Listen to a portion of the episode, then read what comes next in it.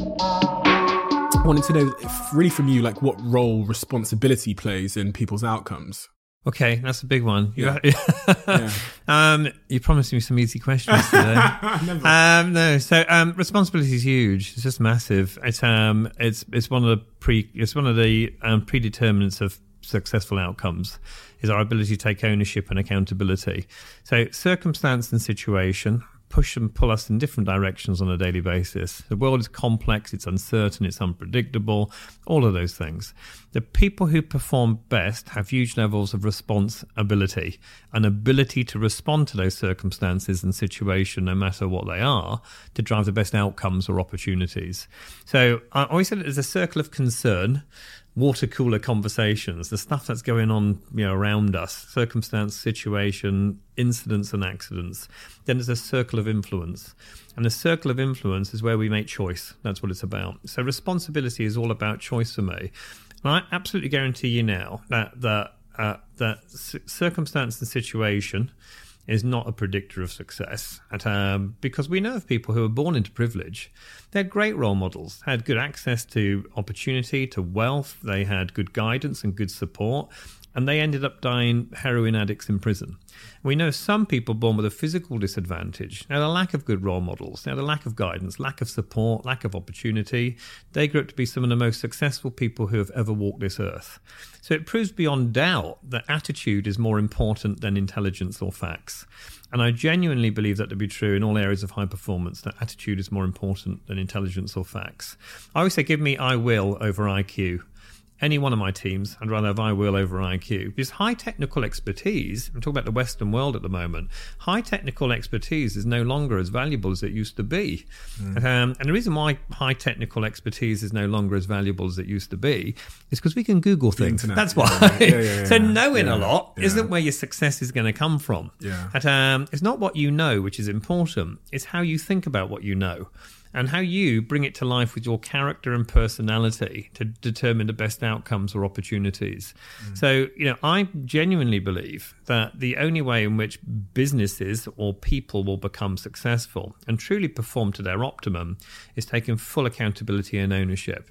We need to almost move away from circumstance and situation, which is a distraction. So, um, the more that we realize that our success is dependent upon us um, and not on the situation, the better.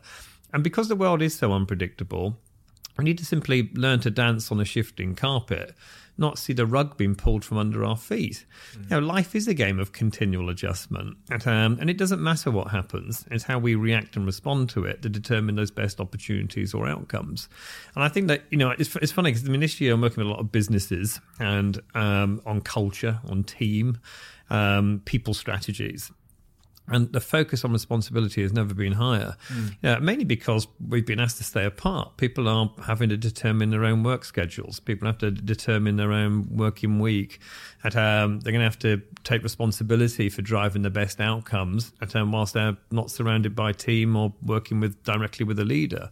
So there's been a greater call for responsibility. I wonder whether, in answer to your question, and I don't know the answer to this, um, I wonder whether we'll see a better shift or greater shift towards more responsibility in the Western world.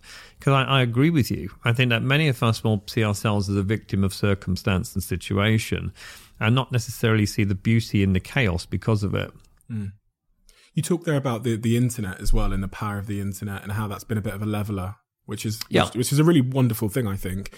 Um, what, how important is it, do you, do you think, when you think about the successful people you've worked with, to be a sort of self-driven learner beyond school. Um, do, do you see in the specifically in the sort of upper echelons of like business, the ones that are, the people that are most successful are proactive, sort of self-driven? Yes. Yeah, I think that I think it's true. I think that um, I would say that our only sustainable competitive advantage is to learn faster and better than your competitors. So, you know, and you think about that for a business, you think about that for a leader, you know, you think about it as a sportsman, it's probably true, isn't it? You know, our mm. only sort of com- sustainable competitive advantage is just learn faster and better than anyone it's else. Like two paraline line. And yeah, yeah, yeah. And I think that, you know, and I think that, I think that how can we learn faster and better, yeah, if we're not proactive lifelong learners? And so, you know, and I think that, you know, learning isn't necessarily about being taught. Um, we don't necessarily need teachers. Um, it's a strive for greater curiosity. You know, I think curiosity is worth more than creativity at the moment, but it's a strive for greater curiosity. It's a matter of being, matter of being open minded. It's a matter of being um, agile in our thinking so we can deploy resource to opportunity as it becomes visible. Mm. Um, it's about um, it's about self discovery. So it's about you know, a variety of things which are based not necessarily upon traditional learning, but more in the way in which we can open our mind up to experimentation and feedback, you know, and understanding ourselves differently. And I think the best leaders, um, you know, have this ability to, you know, reimagine, repurpose, reinvent. I don't think they're beholden to a particular or wedded to a particular mindset. But that's for a lot of people, that's terrifying. The thought of yes. experimentation and being agile and reinvention. I've seen that in my own business. I've seen over the years, I was, um, I was known as being the guy that would walk in. I think a lot of business leaders are walking in the morning and be like, we're going in a different direction. Everyone come in this right. room. We're going to launch this part of our business and we're going to take a, we're going to experiment. And I, I would often say to our team that experimentation is like at the heart of all of our strategy. It's like why, especially as a social media company where our platforms, ch- social media changes every day. There's new updates pushed by Facebook and Instagram yes. every day.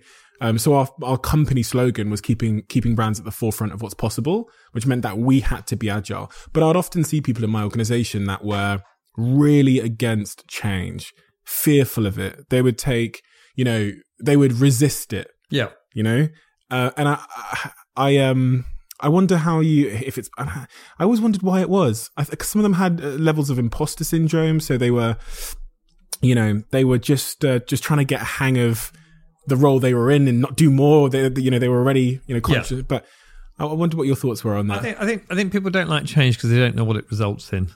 I think that's one of the things. But so let's take, um, let's take uh, moving your desk. Yeah. So someone sat at a desk for ten years in a particular office, and you said, "You know what? You need to you need to move down the corridor. Um, I'm going to make a move." But, uh, then people won't like that in the slightest.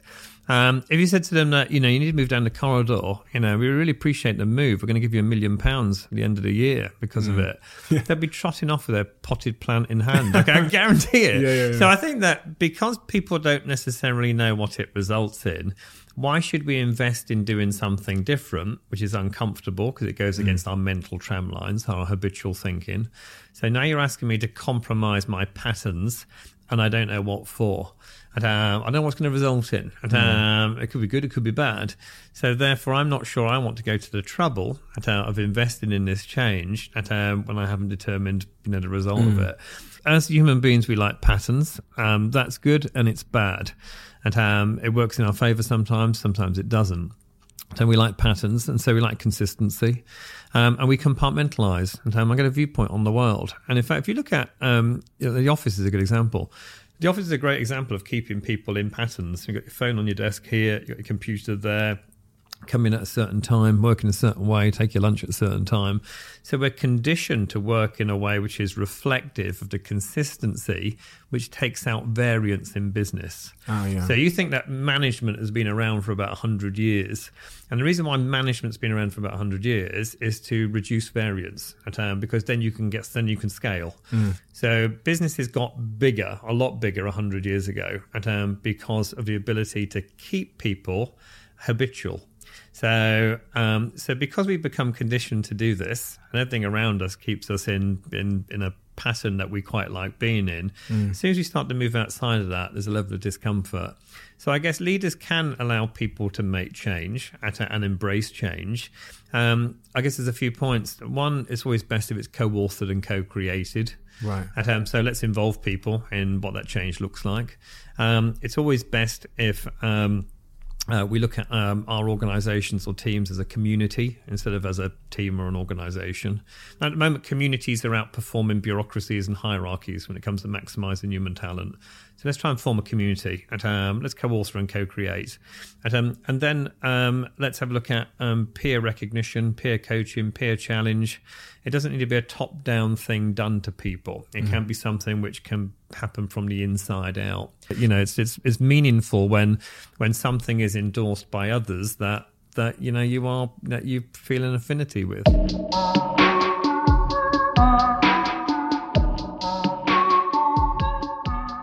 You are always one decision away from taking your business to the next level. And a decision that's helped me to transform my business is moving over to NetSuite, who I'm excited to say are a sponsor of this podcast. If you don't know already, NetSuite is the number one cloud financial system bringing accounting, financial management, inventory, HR into one platform and one source of truth. It's reduced IT costs because it lives in the cloud, so you can access it from anywhere. And the cost of managing and running multiple systems because it's in one unified business management suite. My team and I don't have to worry about tasks being manual and clunky and it means that I can be more efficient and to focus on more important things like bringing you the best episodes and guests on this show. So I become one of the 37,000 companies that have already made the move over to NetSuite. NetSuite has extended its one of a kind flexible financing program for a few more weeks, so head to netsuite.com slash Bartlett for a free product tour. Back to the episode. You are always one decision away from taking your business to the next level. And a decision that's helped me to transform my business is moving over to NetSuite, who I'm excited to say are a sponsor of this podcast. If you don't know already, NetSuite is the number one cloud financial system bringing accounting, financial management, inventory, HR into one platform and one source of truth. It's reduced IT costs because it lives in the cloud, so you can access it from anywhere. And the cost of managing and running multiple systems because it's in one unified business management suite. My team and I don't have to worry about tasks being manual and clunky and it means that I can be more efficient and to focus on more important things like bringing you the best episodes and guests on this show. So I become one of the 37,000 companies that have already made the move over to NetSuite. NetSuite has extended its one of a kind flexible financing program for a few more weeks, so head to netsuite.com slash Bartlett for a free product tour. Back to the episode.